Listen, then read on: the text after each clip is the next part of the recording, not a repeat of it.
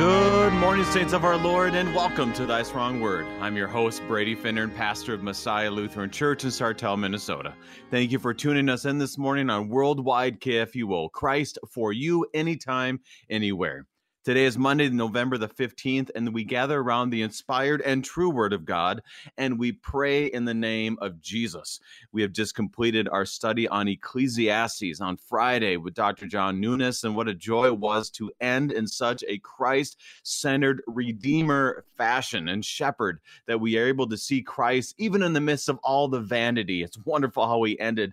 And today, as we prepare, really, as we get to our next study next week, which will be on the Song of songs, which will be really interesting with Chris Mitchell, who wrote the commentary on that next week. We're looking forward to that. But in between, we take a little bit of a break, we take a step back, and we pray. Because if you're anything like me, I'm not good at praying. And so go to the Psalms, which is our source of prayer today in Psalm 13. Psalm 13 is known as an individual lament psalm of David. And you look up the definition of lament, it's a passionate expression of grief. I wanted to learn more about today. What does that mean for, for David? And what does that mean for us? And today, all of it, we see Christ. For the gifts are ready, ready for you. Thank you to our friends at Lutheran Heritage Foundation for your support of Thy Strong Word. For more information of their great work, visit lhfmissions.org, lhfmissions.org. To help us to be strengthened by God's Word this morning, we welcome with us Pastor Chris Mathis of Epiphany Lutheran Church in Castle Rock, Colorado. Pastor Mathis, welcome to Thy Strong Word. Thank you, Pastor Finnern. Delighted to be with you. Well, Pastor, this is, uh, uh, first of all, you're my first guest from the state of Colorado. So uh, th- that to me, this is a celebration. But next time, if I ever, if I ever see you face to face, we'll have a party. How's that sound? Sounds like a wonderful plan. so this is our, our first time together on Thy Strong Word. So tell us about yourself, your family, and the work of the saints at Epiphany. Well, my wife Lisa and I have three children uh, Benjamin, Michael, and Rachel. We have been here at Epiphany for just over 10 years. This is my second call in the Rocky Mountain District. Um, our congregation is in a kind of a bedroom community about uh, a third of the way from Denver to Colorado Springs, and some of our folks uh, work in both of those cities. Uh, we we have a you know just a wonderful, delightful congregation, uh, very loving and welcoming and uh, we are situated directly across the road from an extinct volcano, which is kind of exciting. I'm glad it's extinct. Hmm. Hmm. Really? So, so are we talking like this, like a, a, mountainous like volcano that I would envision one, or is it? I don't know how I don't know how this works. So tell tell us more about that, and I'm fascinated. So, so it is. It's a butte, and uh, they used it as a quarry for rhyolite, which is a volcanic rock that is hmm. kind of a, a pinkish looking uh, quartz like rock that's often used in construction and local buildings around here. And uh, the uh, the the butte is probably I would estimate maybe 500 feet tall.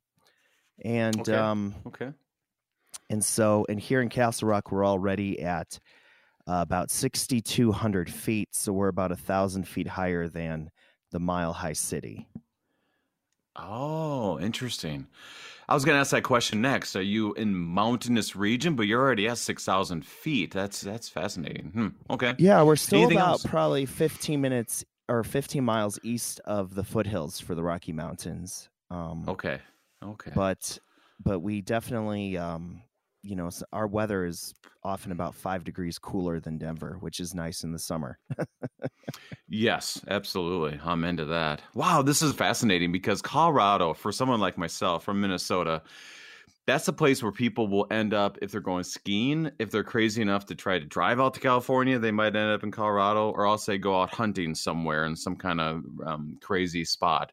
So it really yep. is kind of a mystery land for us in uh, in Minnesota and Midwestern area. So um, yeah, anything else you want to share before we start um, studying the Word of God? I'll just uh, maybe I'll just say that it seems like most people once they come to the Rocky Mountain District, they never leave. so it, it, well, it is a very beautiful, adventurous area. Well, look out if you get a call to the Rocky Mountain District. If you say yes, you will never be able to leave. Maybe that's a good thing. Probably is a good thing. So, anyways, well, Pastor, as we begin today, what I want to do is usually we have our, our guest pray and we're, we're going to pray but we're not going to necessarily do it the same way is that and we're going to talk about this a little bit later in the program is we're going to start by praying the psalm. So I will read the psalm and a reminder to our listeners that that we are one reading this from the English Standard Version, but also when we read this prayer or read this uh, psalm, we are also praying and it's your prayer along with David's prayer and since it is the word of God, the Holy Spirit's at work. So pastor, I will read this and end with a Gloria Patri and then come back and give some of your first thoughts on this wonderful psalm that we have for us this morning. So we begin our time in prayer of Psalm 13. And David prays How long, O Lord, will you forget me forever? How long will you hide your face from me? How long must I take counsel in my soul and have sorrow in my heart all the day? How long shall my enemy be exalted over me? Consider and answer me, O Lord my God. Light up my eyes, lest I sleep the sleep of death lest my enemies say, I have prevailed over him, lest my foes rejoice because I am shaken. But I have trusted in your steadfast love. My heart shall rejoice in your salvation. I will sing to the Lord because he has dealt bountifully with me. Glory be to the Father, and to the Son, and to the Holy Spirit, as it was in the beginning, is now, and will be forever. Amen. Amen. So, Pastor, Psalm 13 is is a I, I just I keep finding myself going back to this psalm. So tell us about it. What how you want to start us off? Okay. Well, as as you mentioned in the beginning, it is a psalm of lament, and of course, uh, in the psalms there are community laments of the people of God, usually of um, of of Israel or in our case of New Israel, the church. This is an individual lament. And, you know, one of the things that I really appreciate about the laments, especially this one, is that it it gives us permission as believers to um to have a bad day.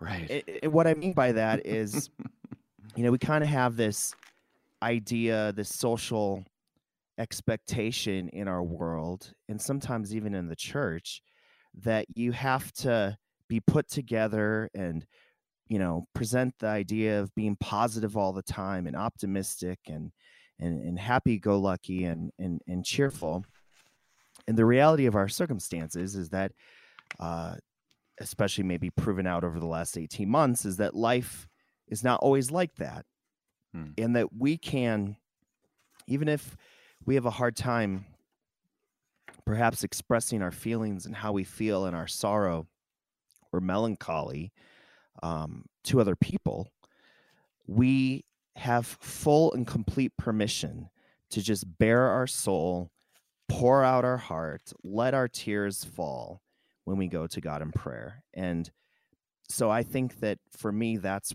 that's probably one of the things that I most appreciate about this psalm coupled with the fact that it doesn't stay there. Um, it does move to a better place, but only because of what God has done, not because of, you know, some kind of power of positive thinking or something like that. So we could have a. You, this is a psalm of you can have a bad day psalm. Yes. I was looking at a few things with lament. I mean, because we do have a book called Lamentations, um, mm-hmm. lamenting. I mean, it is it's in the book, and and you also I was looking at in our Lutheran Study Bible has a number of great resources, but they put categories into the Psalms, and there's always always debate on how you look at that. But according to them, this is page 846 in the Lutheran Study Bible it talks about individual laments, which is well over 30. I, I, think it's 32. I'm doing a quick count here before our program this morning. And then there's community laments, which are even more. I mean, not, I mean, there's about 40, about 45 to 50 of our psalms of 150 have some kind of lament and then you have imprecatory too we can go all day but talking mm-hmm. about that is amazing to me to think about because if you were to ask the normal christian that you, we kind of have this feeling like you might have a bad day but don't you bring that into the church. Don't you bring that into the faith talk because faith is about joy not about lament. But i think david and the psalmist might disagree. Any thoughts on that? I think that you're absolutely correct and that um you know god takes us as we are and and and the church really should be a place where we try to um, inculcate a culture where people can be quote unquote real with one another. Um, it says in First Corinthians, you know, that we're called to rejoice with those who rejoice and to weep with those who weep. Mm-hmm. And so um, we are to uh, come together with our brothers and sisters around all the feelings and circumstances of life and not just the ones that give us warm, fuzzy feelings. And this is where I'm thinking of a few moments in scripture, partly because we um, just got done studying the book of, or we're in the middle of studying the book of Ruth. And in the book of Ruth, and this is for for you, our listeners, I encourage you to read the book of Ruth because it really is a powerful stuff and, and so much Christ in the midst of it too where where Ruth and Naomi, Naomi goes back to her home, and when she goes back home, they're like, "Hey, it's Naomi. She's back home after ten years. She's lost her husband, lost her sons, but it's so great to have her back." And she's like, "No, no, no. My name is no longer Naomi. My name is Mara, which means bitter." and bitter. she laments the yeah mm-hmm. bitter and so you look at that and and and she was allowed to lament in the midst of that, even though she said some stuff that might have been offensive to others, which is just once again shows us how our Lord is lets us do this, but also how as a church, sometimes we need to let people do that as well. So any I don't know any any other thoughts in, in scriptural accounts of lament or anything because I think it's a very important reality for you, our listeners, to realize that you can lament, that we can um, uh, be bitter, and, and and the reality is that we we we would lay that out to our Lord's feet and ask him to help us through it. But lament it's totally a Christian virtue um, as we look at our lives. Any thoughts? Yeah, I want I want to comment on verse one, but but you laid open something for me I can't pass up on the the name Mara and the meaning of bitter. Yeah, the yeah. old the Old Testament name Miriam and all Moses' sister, and the New Testament name Maria, Mary, also mean bitter. So, oh my, um, oh my, think about the situation in Rome at the time of uh, you know the first century, and you can maybe imagine why uh, Mary's parents might have named her that. But in any case, so oh, here in uh, Psalm 13, um, the opening phrase "How long" in Hebrew "Ud Anah," which is uh, occurs 20 times in the Psalms. Four of them are right here in Psalm 13. We have it twice in verse 1, twice in verse 2. And this this phrase how long you know it's it's really kind of it, it's this idea where you like you feel like you're almost on the point of hopeless despair. Like how much more can i take? How much longer can this go on? How long can we endure? And quite interestingly this phrase comes up um how long in the book of revelation yeah, yeah. With the souls of the saints who are under the altar. And they say, How long, O Lord, until you avenge our blood upon those who are upon the earth? And of course, they're told, Well, we need to wait a little longer. We need to wait for more Christians to be killed, that the full number of the martyrs may be uh, complete. Um, and then they're they're they're they're told to you know quiet down, be peaceful for a little longer. But um, but I think it's interesting that so the same cry of lament, how long? Even the souls of the martyrs in heaven are crying this even now. And so if you can sing this in heaven, I think we can sing this on earth. Okay, do you are you ready to sing right now? Do you want to start singing this? Probably not. Maybe well, not. We, Maybe we don't not. have an organist to to play the chant. there you go. I can't us, get the tune. I can't get the tune Yeah. right. Absolutely. So I want to I want to jump on that, and I, I'm going to do this. I'm going to read verses one and two, and I want to I want you to um for you and for me, and if you our listeners have any questions uh, to be able to ask us this morning, uh, that we look at this and and how long how does that relate for us today? So let's read verses 1 and 2 and i really want to dig into that about our current context. Verses 1 and 2 how long o lord will you forget me forever? How long would you hide your face from me? How long must i take counsel in my soul and have sorrow in my heart all the day? How long shall my enemy be exalted over me so I, what, what struck me is I'm thinking about this line, how long, as you mentioned, it is is very much so. Uh, it's almost like he's crying out. It's almost like he's screaming. I, I'm trying to think about our context today. What are those moments where we will say, "How long?" Well, besides our kids when they ask, "How long before we get to our next destination?" but um, otherwise, in our Christian walk, how long? How, when is that used in our current world? I I feel like one of the ways I see it quite frequently um, in the lives of my people and in my own life too is when we grieve the loss of our loved ones and our friends who have passed away. Um, I I have a brother in the congregation who has said to me a number of times, "How long before this feeling goes away? How long before I feel better? You know, is it going to is it going to hurt forever? Is God ever going to make me uh, have joy again? And I think that um, that's a very prominent example of that. And when you're in that grief or in that depressed state, that's another one is when people struggle with depression, um, which happens even among believers, um, even among pastors. When people struggle, you know, with grief, with depression, um, when they're struggling to uh, pay their bills because they lost their job or their fine or their uh, retirement accounts tanked. You know, there's this this I you know how long am I going to be in this desperate place uh, of worry, of fear, of sadness, of loss? Um, I think that it's a it's a quite common, more common than uncommon expression um, in our hearts. I do want to say though what- too. It's Go ahead. it's interesting. I was I was reading um the commentary on this by Tim Saleska, Hmm. um, whom both of us heard, you know, of course, at uh, seminary. Yep. Fantastic preacher, and one of the things that he also mentioned is that this phrase is also used in Scripture. How long to refer to frustration as well, and that we can't rule out the fact that David may also be frustrated uh, with his circumstances and not just depressed. He gives a reference to Job 19, verses 2 to 3, where Job basically says, How long am I going to have to put up with these friends that are poor comforters?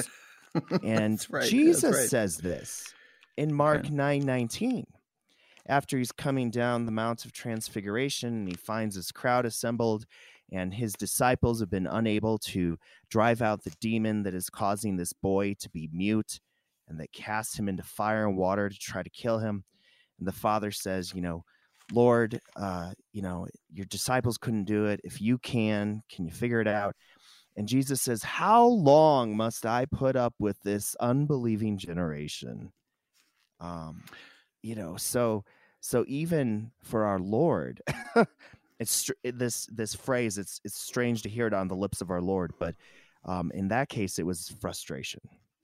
Um, and and I think that for a lot of us, when we're in those situations, sorrow and frustration are mixed.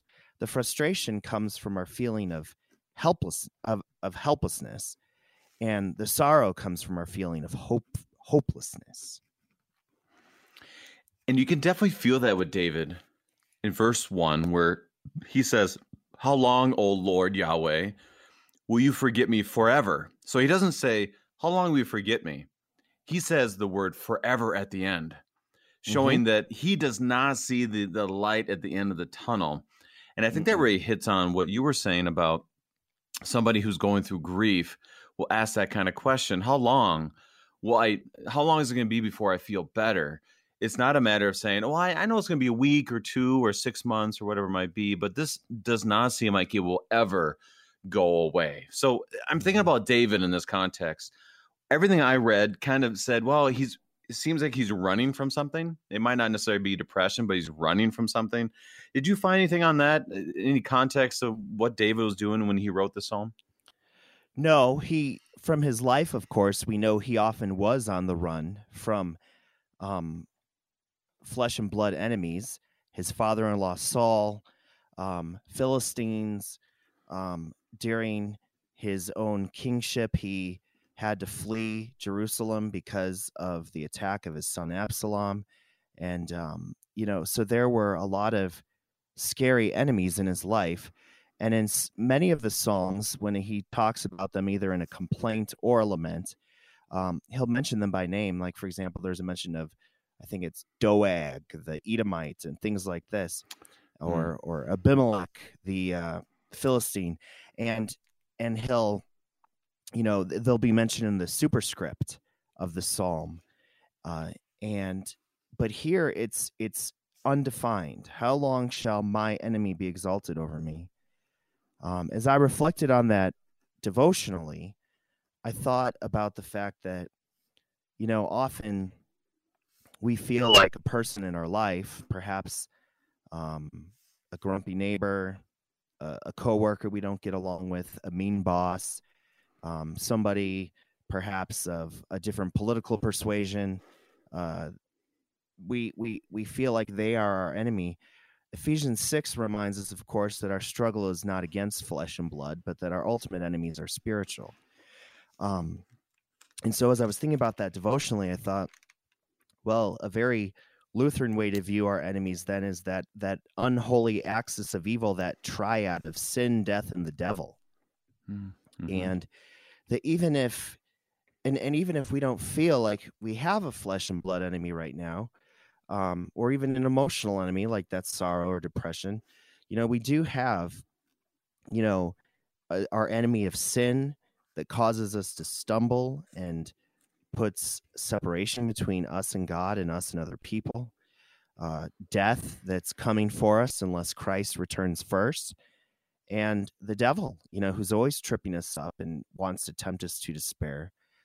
Um, sometimes, you know, people will say, well, how can I read or pray a psalm like Psalm 13 if I don't feel badly? You know, kind of like somebody else right. saying, how can I pray Psalm 100 and make a joyful noise of the Lord when I feel like garbage? Um, hmm. But we hmm. have to remember that, um, you know, as we pray these, we're not just, um, you know, it's it's not just to pray it to feel how we feel today, but to tuck it away, to store up God's word in our heart so that um, at, when we do encounter that great joy or that great sorrow, the Holy Spirit pulls that psalm of our heart out of our memory banks um, and brings it back to us. And so then when you do feel like you have an enemy before you, um, this can be a you know a great psalm to um, give voice to that feeling or expression. Yeah, that that is you know there's a lot of pastoral care, spiritual care, care of your your loved ones, applications that you you brought to us. And that's where I mean, boy, I don't know if we could get past verse 2 at this whole time because yeah. uh, because this is really good because I think this is this prayer that David is is praying is totally our prayer whether you like you said whether you are joyous or whether you're going through a very difficult time, we all can relate with it. And I wanted to touch on a few things. The, the, second thing is the second part of verse one How long will you hide your face from me? Mm. And this is really interesting because because there's this like knowledge of God where we're like, okay, God never hides from us. You know, he's always there. He's he's our Emmanuel. He doesn't leave us. But he definitely is bringing out the reality that we feel like where is god in the midst of this he he he seems to have hidden himself behind the bushel he seems to be hidden hiding completely from us And so that's my question for you, Pastor: is is what does this capture for us? Because it's not theologically like, oh yeah, well God hides from us sometimes, but it does bring up that reality. It's a he's a realist, as he says this. Any thoughts? Yeah, absolutely. I the reality doesn't always line up with our perception of reality, and um, I you know I know that sometimes people joke about how you know Lutherans are these um, you know stoic. Uh, uh, emotionless people of Northern European stock, which is uh, quite a stereotype. But but the reality is that you know our our emotions, um, at, like our reason, are corrupted by the fall. It doesn't deny the fact that our our feelings are there, um, but our feelings uh, can deceive us. But even so, uh, you know, like uh, the feeling that God has hidden from you or forgotten you well, of course he doesn't. As he says in Isaiah, How can I forget you, Ephraim? I have engraved you in the palm of my hand.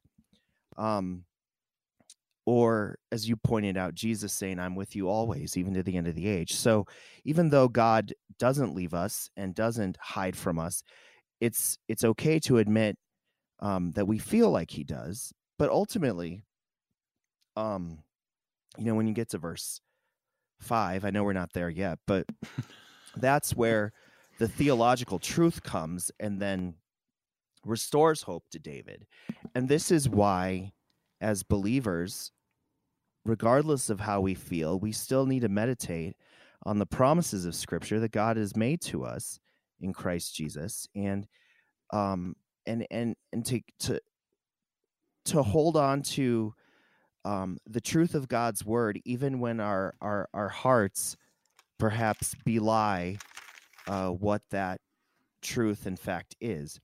And again, maybe that doesn't sound. Maybe that sounds kind of um, again not very warm and fuzzy, but the truth of God's word is the ultimate antidote to um, any lie that would deceive us, including our own um, wrong thoughts or feelings about God when we're down in the dumps. And this is where it's important for us to look at scripture within the context of this being poetic, this being a prayer. So you can't say, oh, okay, well, God uh, obviously hides himself from us. We know that there's a hiddenness of God where we just don't understand, and that's we don't understand what he's doing. And that's really where this would go into it. But you also don't want to say, okay, God hides from us sometimes, and we don't know if he's there or not. Like, no, it's pretty clear that he's omnipresent is a common term that we'll use to describe mm-hmm. God, and it's important for us as we look at um, as we look at the Psalms. It's poetic. It it, it definitely is a, uh, a psalm of lament and points us to truth, especially when you continue on in in that chapter. So, Pastor, right now we need to take our break. We are studying and praying Psalm 13, and we'll be right back.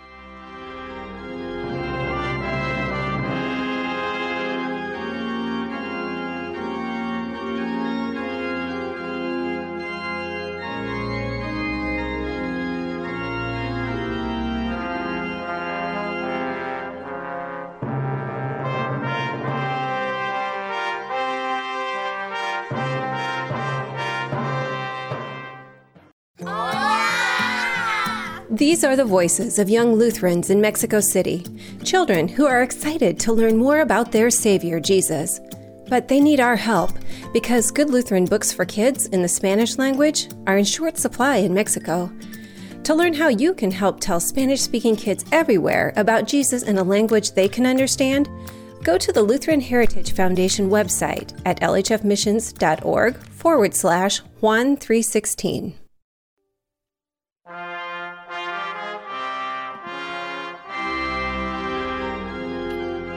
And welcome back. We are studying and praying Psalm 13 with Pastor Chris Mathis of Epiphany Lutheran Church in Castle Rock, Colorado, right next to a volcano. Who knew this? Uh, Pastor Chris versus the volcano maybe should be the next tagline uh, we use in this. But, anyways, as we look at Psalm 13, we are at a wonderful point to ask this question because what we've been doing on this program is we study uh, the scriptures, uh, we see Christ and and we have taken these week long breaks to go to the Psalms, which then brings me to question how why do we use the Psalms? So, Pastor, as we look at the Psalms, why are the Psalms an important part of the Christian's walk as they pray the Psalms? Why should the Psalms be an important part of that? There are a lot of reasons for it. I think the first and foremost is that the Psalms go through the full breadth and depth of human experience and emotion, both the positive and the not so enjoyable. Um, and so they show us a way to pray. Remember how Jesus' disciples asked him, uh, Lord, John taught his disciples how to pray. Can you teach us? And Jesus gave them the Lord's Prayer.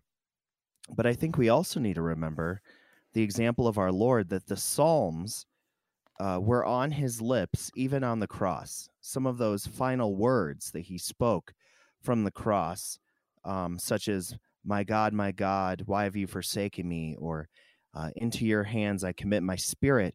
Those are directly from the Psalms. And so if our Lord Jesus prayed the Psalms, he's also showing us that the Psalms are part of our prayer life as well.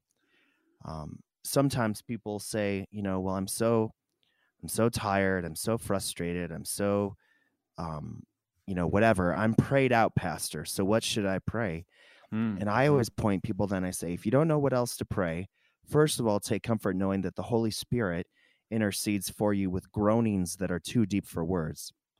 So even your your sighs and your grunts and your choking back the tears are prayers.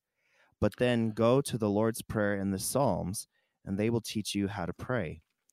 Um, and of course, if n- another thing that I think is just really important for people to remember is that the Psalms are the most quoted book of the Old Testament by the New Testament. Mm. And so that should be a cue to us also of their importance their centrality to um, the theology, the worship, the life of the church. Um, we should be uh, breathing and bleeding the Psalms. That is, uh, these are the words that God has given to us to speak back to Him. And that really, but that's really that's really helpful. The the breathing and bleeding the Psalms. Is that what you said? Yes, sir. Oh, that is so good. Because uh, tell us more. What does that mean? What does that mean? I, th- I, think I know what it means, but what does it mean? Well, for me, it, it, it, means that they really become a part of you. I was kind of alluding to, alluding to that before the break, and mm-hmm. um, but more than just memory, but truly, um, you know, making them your own.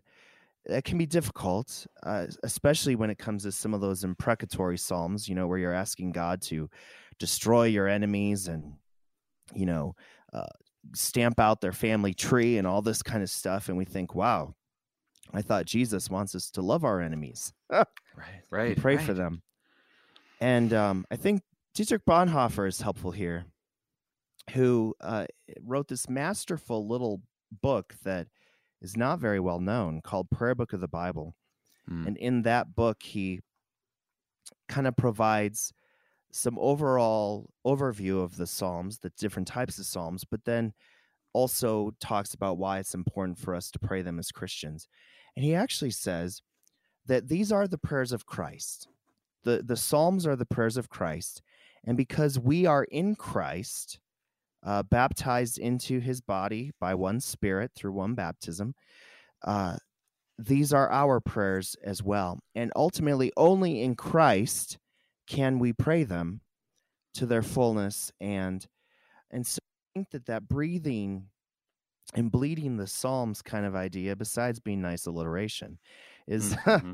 the mm-hmm. fact that you know just like we take in and breathe out air so we take in the psalms through our ears and we breathe them out on our lips and they become such a part of us that um, you know they're they're part of the very makeup of who we are which is why i mentioned bleeding the psalms uh, remember luther said if you cut the scriptures they would bleed christ well if if the scriptures bleed christ and we bleed his word then the psalms are a hugely important central component of that.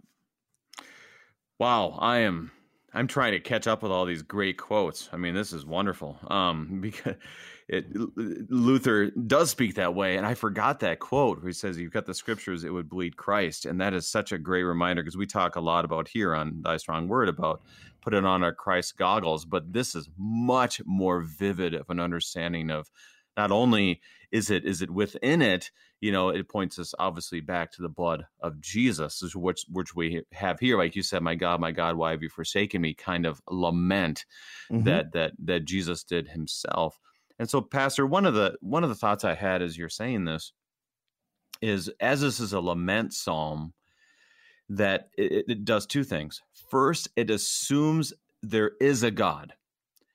And and this is important yes. because a lot of times uh, well and, and my the people of my congregation and other christian friends i have have taught me this so much is that i think a lot of times we assume that when tragedy happens people just deny god like no there's no god this happened there's no god but what i found is the people i've worked with. I mean yeah there's people who are who are you know on the verge of of wondering about this but when david writes this he is definitely frustrated he's definitely angry he's definitely at the edge of despair but he assumes god because he's talking to god and says what are you doing? What is your deal? What's your story? is kind of the language he's using probably more expletive than that. And and with that came to fruition for me when when one of my members had tragedy and they said this um, that that you know what me and the lord are not in a conversation relationship right now mm. and that first you hear that you're like oh my i mean the the the uh the part of me wants to say well of course you can still talk to him but he was speaking like job right um, yeah. and and he he's not saying I will never talk to God again or there is no God. What he's saying is right now I'm not happy with you, like you are maybe not with your kids or your spouse, whoever. So I need a little break. But there's he knows that the Lord is still there. Any reflections on that? Because that's that's an important piece of this lament that I think is great too. Yeah, you're you're absolutely right. He still addresses God, uh, right in the opening words. How long, O Lord? And in verse 3, he still claims the Lord as his God. He says, Consider and answer me, O Lord, my God. Yeah. So yeah. he hasn't lost his faith. He hasn't thrown away his relationship of trust and mercy and grace with the Lord. He he still regards God as his God. And I think that that is hugely significant. Um, it kind of like like when like you said when you're when you're mad at your spouse or your kids or your parents, they don't stop being your spouse or your kids or your parents. Right. But yeah. it may be difficult to have a conversation at that time. But um, but ultimately, you do return to that relationship because it is one of love and trust and forgiveness. And we do the same with God, and He never stops seeking us. Um, in Psalm 27, there's a similar idea where, um, you know, David says, You have said, Seek my face, your face, Lord, I do seek. Mm. Do not turn away your face from me. Which is kind of like this How long will you hide your face? And so, um, even if there's a time of venting, if we can call it that, with God, um, you know, He's not going to turn His back on us just because we give Him the full force and fury of our anger, sadness, frustration, and lament. Um, he stays connected. Uh, he stays connected to us by His Word, by His Spirit, by His sacraments, and um, and because he stays connected to us, we are still connected to him, even when it might feel like there is a separation. That brings up another thought I have. I want to read verses three and four and bring up the thought that I have, which which relates to exactly what you're saying, where just because you are not in speaking terms does not mean the relationship has changed um, you know that the, the, God still is God. God is still our, Savior. He still redeems. He still saves. Um, he is still omnipresent. He's all powerful. All those things, but it shows the broken world and an understanding of who we are and why we well why we need him. So I'll read verses three and four, and I want to tell another story if I can. Verses three and 4 mm-hmm. Consider and answer me, O Lord, my God. Light up my eyes, lest I sleep the sleep of death. Lest my enemies say, I have prevailed over him, lest my foes rejoice because I am shaken. Now, there's a transition here, definitely in verses three and four. And and he he turns from kind of like, what are you up to, saying, help me, basically. Mm-hmm. And I see that transition in, in this a pastor i talked to a, a, pastor friend of mine and he spoke about the laments that we can have as pastors and this is not to negate anybody else in your vocations but just you know this is you know what we'll have and he spoke about how he would lament to his his wife and after a number of years one of the insights that she had was she said you know what i am committed to listening to your she said complaints um but I'm never going to give you the out. For example, that you're complaining all day. What's the point? What's the point? What's the point? And she's like, I don't give you the out to say, well, I'm going to get out of ministry or I'm going to get out of this. I don't give you that out. I let you say it. I'm going to calmly listen to it. And at the end, she'll say, I love you. And I thought that was so insightful. First of all, I think my wife does that too to me. Um, so, but it's one of those really insightful realities and I think it points us to God even more so that he doesn't give us the out. He doesn't give us the out and say, okay, well, good. You can leave me now because I'm sick of listening to you. No. and and this transition, I feel like, shows that kind of relationship where the God doesn't leave us and it transitions from just complaints to help me. Any thoughts as we mm-hmm. as we move on to these verses?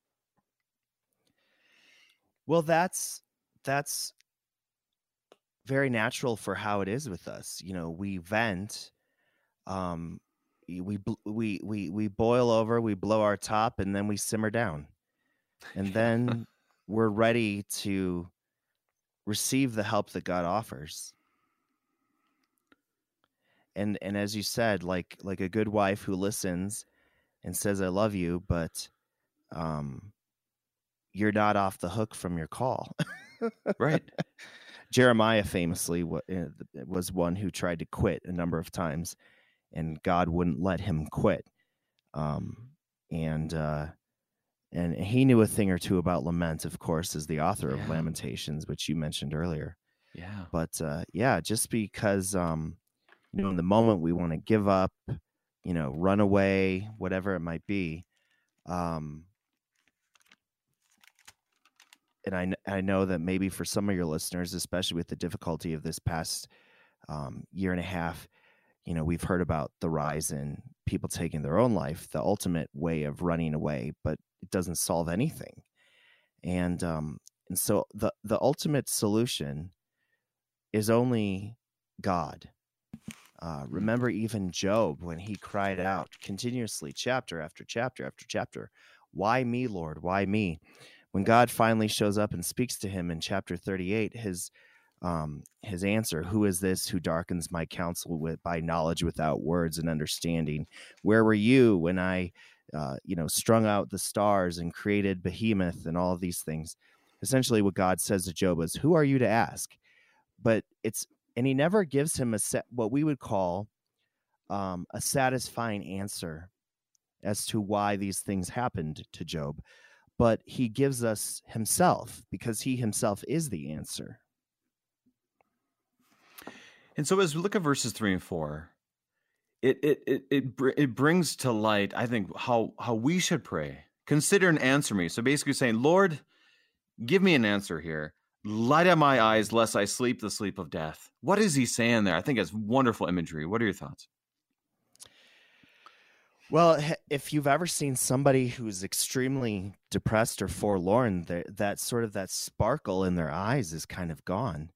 And of course, um, when people are are very despairing, they'll stop eating, they'll stop um, taking care of themselves, bathing, um, you know, doing the things necessary to keep them alive. And so, there, quite literally, you know, we can um, you know we we we we talk about people who die of a broken heart after their spouse dies and they die like two or three weeks or months later and i'm sure as a pastor you've seen this phenomenon as well and so um you know literally like if if if if god does not bring a renewed sense of hope and joy to david he may very well physically die um and yet um the joy that God ultimately wants to give us is not just from a long life here on earth, but eternal life in a new heaven and new earth with Him forever. And the the language is, I think, something that that I need to use for my own prayers and when I pray with others. Light up my eyes. I think mm-hmm. is a is a wonderful way. You know, joy comes in the morning, kind of that understanding and it mm-hmm. and it reminds us of obviously the light of the world who is Jesus and we not only know that but Lord help my eyes to see that which I think is, is a powerful thing and pastor as we have about 8 minutes left in our time anything else you want to highlight in verses 3 and 4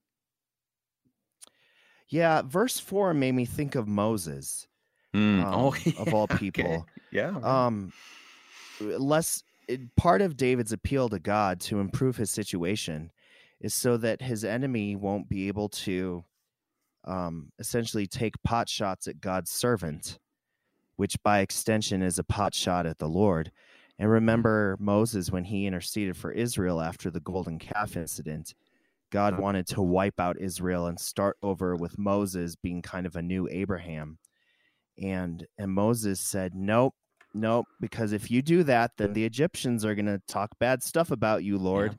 Yeah, yeah they're right. going to say that the only reason you brought um, um, uh, brought Israel out into the wilderness was to um, to kill them off, and so that you know you can't do that, God. Otherwise, the Egyptians and Pharaoh are going to talk bad about you. This phrase in verse four, "Lest my enemies say," um, it kind of reminded me of that. That's maybe just my only kind of thought there. Hmm. Well, there's there's there's tons of that. We are not going to let the enemy win this. I mean, you can use that analogy with with war or you're talking about sports or something, but ultimately here he's saying we're not going to let the devil win the day. You know, um, we're not going to let the devil win this, and that's basically what we do when we're in the Word. Um, when we're in when we're in worship, when we're we're praying, uh, praying by His Word, especially um, you are not going to win because uh, he's not going to rejoice over my weakness because my strength is in the name of the Lord. So, Pastor, I, I want to really make sure we get the last two verses over these mm-hmm. last six, seven minutes of our time. Um, and it, it, does connect, I think, beautifully to what we what you mentioned with Jeremiah and Lamentations. So verses five and six. But I have trusted in your steadfast love. My heart shall rejoice in your salvation. I will sing to the Lord because he has dealt bountifully with me. And I want to just quote this from Lamentations 3 because it's right in the heart of the middle of this book of lament. And it to me, I think this is the heart of this as well, where in Lamentations he says, um, The steadfast love of the Lord never ceases, his mercies never come to an end. They are new every morning. Great is your faithfulness that mm. there's a connection there completely of not saying, oh, by the way, everything is perfect now, but he's showing where his strength is coming from, both Jeremiah and obviously David here. What are your thoughts on those last two verses? Well, the the Lord's steadfast love is you know that's that that's a word that comes up in really important places throughout the Old Testament. Um, the Hebrew word is chesed, and uh, sometimes uh, it has it's this idea of covenant faithfulness. The idea that you know that chesed is is being faithful to your promises no matter what, and and we see this this this word chesed, this steadfast love, um, as e- even in as part of the core of God's very character um, in Exodus 34, verse 6, the Lord, the Lord, a God who is gracious and merciful, abounding in steadfast love and faithfulness, abounding in chesed, covenant faithfulness, so that part of the very core of who God is is is is commitment and and that he doesn't let go even when we want to let go. You know he doesn't um he doesn't turn our, his back on us or abandon us when the going gets rough. And it, it's it's it's just a wonderful thing that we can count on god no matter what. Hmm. and so despite the the fear of this enemy whatever or whomever it may be in david's life and no matter how hard it is for him to continue on um you know part of it too this you know lest i sleep the sleep of death it could be this enemy killing him. But um you know quite literally with a javelin or a sword or something. But no matter what even with all this uh threat and confusion and chaos and bad circumstance. David knows that god is faithful no matter what. And so that's why even in the middle of um, and as you point out that's what jeremiah clings to the steadfast love the chesed the covenant faithfulness of god never ceases. It never comes to an end. Um, god is there with us for us thick and thin by our side no matter you know no matter uh, what may come he's right there with us. And and and and that is um an overwhelmingly wonderful thing to ponder. It, it, it is beyond comprehension uh, of of uh, uh, steadfast is a word that we will use but it uh, for people um, for situations because y- you and i know of, of people who are just steadfast in their faith but they will will leave this life you know and steadfastness is maybe a lifetime maybe a few years maybe a decade or whatever it might be but the lord's is forever. And this really is you can almost feel david going from how long will you hide from me forever?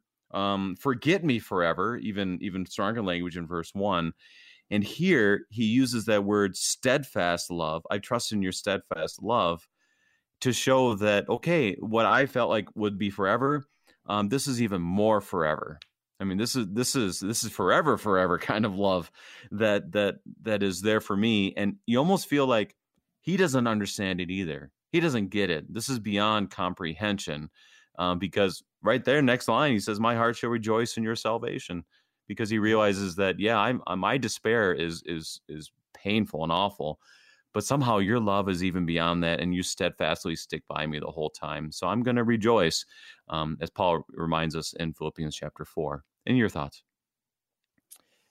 Amen just very, very well said pastor Finnern so I, so I don't think i can add to that Okay, well that's that's good. So verse 6 is another affirmation that, you know, maybe you should be singing with us today. Um of course I'm putting it on you not on me, but I will sing to the Lord because he has dealt bountifully with me. What does he say in that last verse? Well, I, I guess I will sing that last verse just so that we can have happy listeners. But I will sing to the Lord because he has dealt bountifully with me. Okay. Nice. Now now we have that. Um so we we sang. But um notice I it's it's very typical of the Psalms, either complaints or laments, that we move from the present trial to a future hope based on past action of God. So the present feeling, of course, is the I'm I'm alone, I'm abandoned, you're hiding from me.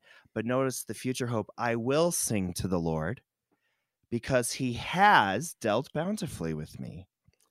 So we ultimately, when we look back at what God has done in our lives, we see the evidence of that covenant faithfulness, that steadfast love.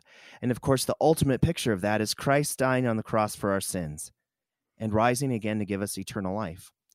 But we can even point to specific things like where he's been with us through a tough time in our life. Um, you know, perhaps for some people a divorce or a death or a job loss or whatever. And and God brought us through that trial to a place of abundance and of mercy and grace and forgiveness and provision of our daily bread. And so, in the present, we look backwards to find hope for what lies ahead. And uh, I guess that's kind of my takeaway from verse six, and that's that's very often how David's psalms will end. So, Pastor, we have about thirty seconds left um, before we end our time. And how would you um, how would you summarize this wonderful psalm? Lord, it's a mess. What are you going to do about it? When are you going to do something about it? Uh, no matter what's going on, Lord, I know that you are going to do something about it. And so I am going to trust in you and hold on to you and wait for the light to come. Pastor Chris Mathis of Epiphany Lutheran Church in Castle Rock, Colorado. Not only the first Colorado pastor we've had on this program, but also the first one to chant. So help us in helping us pray Psalm 13. Pastor Mathis, thank you for bringing us his gifts. Thank you, Pastor Finn, and God bless all of you. Saints of our Lord, keep praying. Jesus says, In the world you have tribulation, but take heart, I have overcome the world. The Lord invites us to lament, but with a promise that our laments are on a solid foundation of Jesus Christ our Lord, as Pastor Mathis kept pointing us to. You cut the scriptures, there you will see the blood of Christ. And that is our hope and that is our strength. I'm your host, Brady Finnern, pastor of Messiah Lutheran Church in Sartell, Minnesota. Thank you for joining us, and the Lord keep you safe in the palm of his hand.